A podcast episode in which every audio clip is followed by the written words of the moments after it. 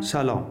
شما به نسخه صوتی معرفی ماهنامه پیوست شماره 119 دی 1402 گوش می‌دید. چرا آیفون با کمتر از 10 درصد سهم بازار پرهاشیه ترین گوشی ایران است؟ وسوسه پنهان.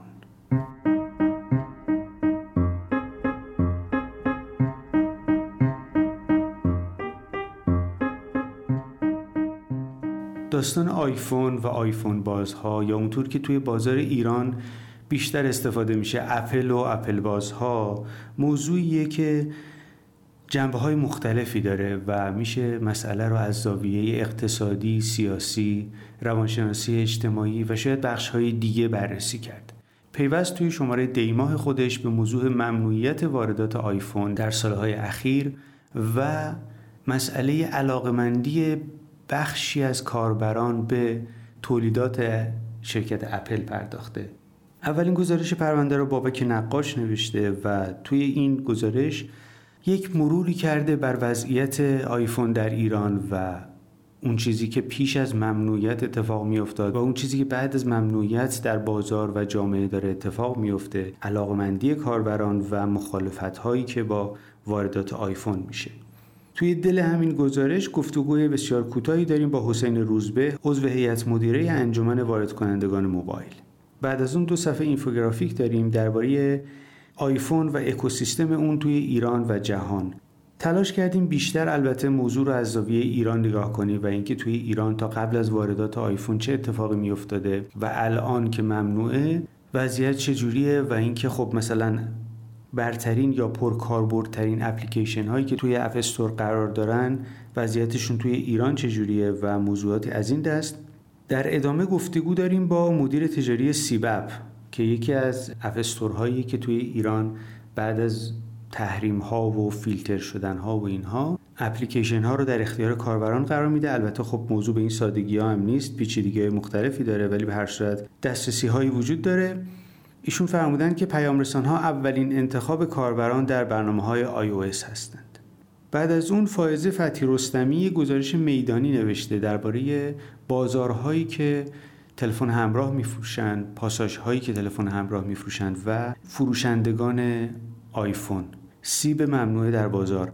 افراد مختلفی صحبت کردند اکثرشون ترجیح دادن که اسمشون رو نیارن توی گزارش و اینکه خب الان آیفون 13 که توی دنیا تولید نمیشه چجوری جنس آکبندش توی بازار هنوز هست گفتگو با مدیرعامل شرکت امتداد پارسه مطلب بعدی این پرونده است سنگ ممنوع در چاه واردات و بعد داستان اپستور و ممنوعیت هایی که علاوه بر فیلترینگ داخل ایران از خارج از کشور هم داره اعمال میشه و خود اپستور بسیار از اپهای ایرانی رو از روی درگاهش حذف کرده و حتی به اون اپهای بین المللی هم دسترسی داشته باشن. و اینکه چه اتفاقی افتاد که ایرانی ها پشت در اپستور موندند و نقش بعضی از فعالان این حوزه که خارج از ایران سکونت دارند چی بوده توی این گزارش بررسی شده؟ گفتگو با مدیرعامل شرکت فراکو آخرین مطلب این پرونده است. آقای آرش مطبوع گفتند که آسیب ممنوعیت واردات آیفون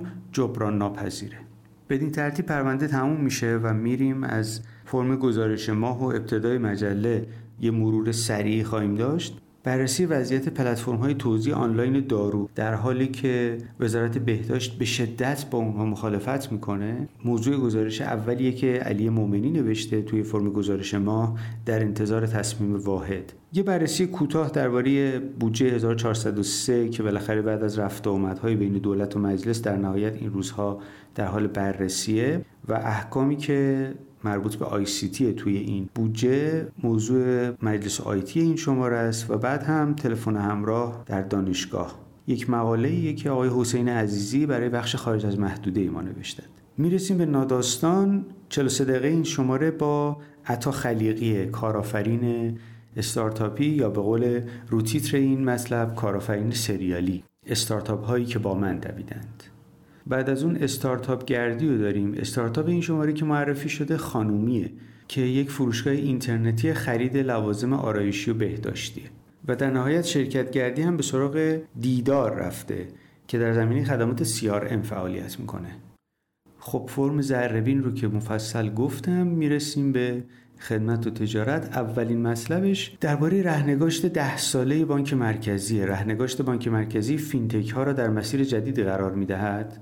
خروج از بلا تکلیفی. بانک مرکزی این روزها شمشیر رو از رو بسته برای فینتک ها و نئوبانک ها و کلا هر کسب و کار جدیدی که تو این حوزه فعالیت می‌کنه و این رهنگاشت رو ابوالفضل رجبی از این منظر بررسی کرده. مطلب بعدی درباره بدافزارهای بانکیه که خب این روزها تعدادشون هم متاسفانه زیاد شده و کاربران توجه نمی‌کنن اپلیکیشن های مختلفی رو از جاهای نامعلومی نصب می‌کنن و این باعث میشه که حسابشون لو بره و خالی بشه و مشکلات دیگه برشون به وجود بیاد. در ادامه این فرم یه گفتگو داریم با رئیس مرکز توسعه تجارت الکترونیکی. آقای امینی کلاهدوزان گفتند کسب و کارهای تجارت الکترونیکی بیشتر تنبیه میشن. آخرین مطلب این شماره هم یک گزارش از گفتگوی با معاون دولت الکترونیکی سازمان فناوری اطلاعات ایران. آقای جواد موحد گفتند که در پنجره ملی فعلا ما متولی هستیم و فعلا حضور بخش خصوصی خیلی جدی نیست. البته موضوعات دیگه هم توی این گفتگو مطرح شده و آمارهای متعددی هم دادن آقای موحد از وضعیت پنجره ملی واحد دولت الکترونیکی. می‌رسیم به فرم رمز ارز.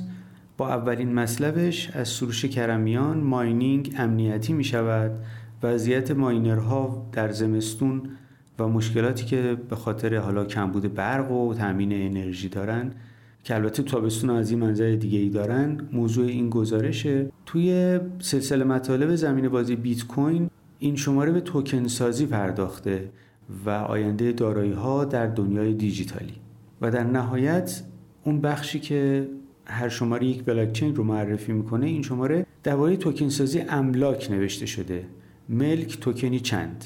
می‌رسیم به فرم حقوق فناوری. اولین مطلبش درباره دعوای حقوقی ایلان ماسک و توییتر علیه مدیا مترزه و هواشی که ایلان ماسک در این زمینه ایجاد کرده. این مطلب رو مصطفی مسجدی آرانی نوشته از منظر حقوقی. دومین مطلب از سلسله مطالب حقوق هوش مصنوعی که از شماره پیش حسام ایپکچی شروع کرده به نوشتن این شماره پژوهشی در بنیادهای حقوق هوش مصنوعی از پرسش باختگی تا پرسش پیمایی. و در نهایت حقوق نرم افزار خانمها غزاله دخیلی و پگاه قربانی بایدهای حقوقی محافظت از اطلاعات در کسب و کارهای نرم افزاری بخش دومش رو نوشتن. بازی تاج و تخت. می‌رسیم به آخرین فرم که جهان باشه. فرم جهان این شماره اومده و کشورهای اطراف ایران رو از نظر سرمایه گذاری و فعالیت ها در زمینه تی بررسی کرده و اینکه خب الان چه وضعیتی دارن. غالبا آشنایی ما با این کشورها یا خیلی کمه یا از منظر توریستیه و خیلی نمی‌دونیم داره چه اتفاقی میفته جهان این شماره اومده و به جزئیات بررسی کرده که تو برخی از کشورهایی که همسایه ما هستند چه اتفاقی داره توی تی میفته سرمایه گذاریشون چقدر و چقدر پیشرفت کردن می‌رسیم به پایان پیوست این شماره. امیدوارم که زمستون بهتر از پاییزی داشته باشید و خوش و سلامت باشید. تا شماره آینده خدا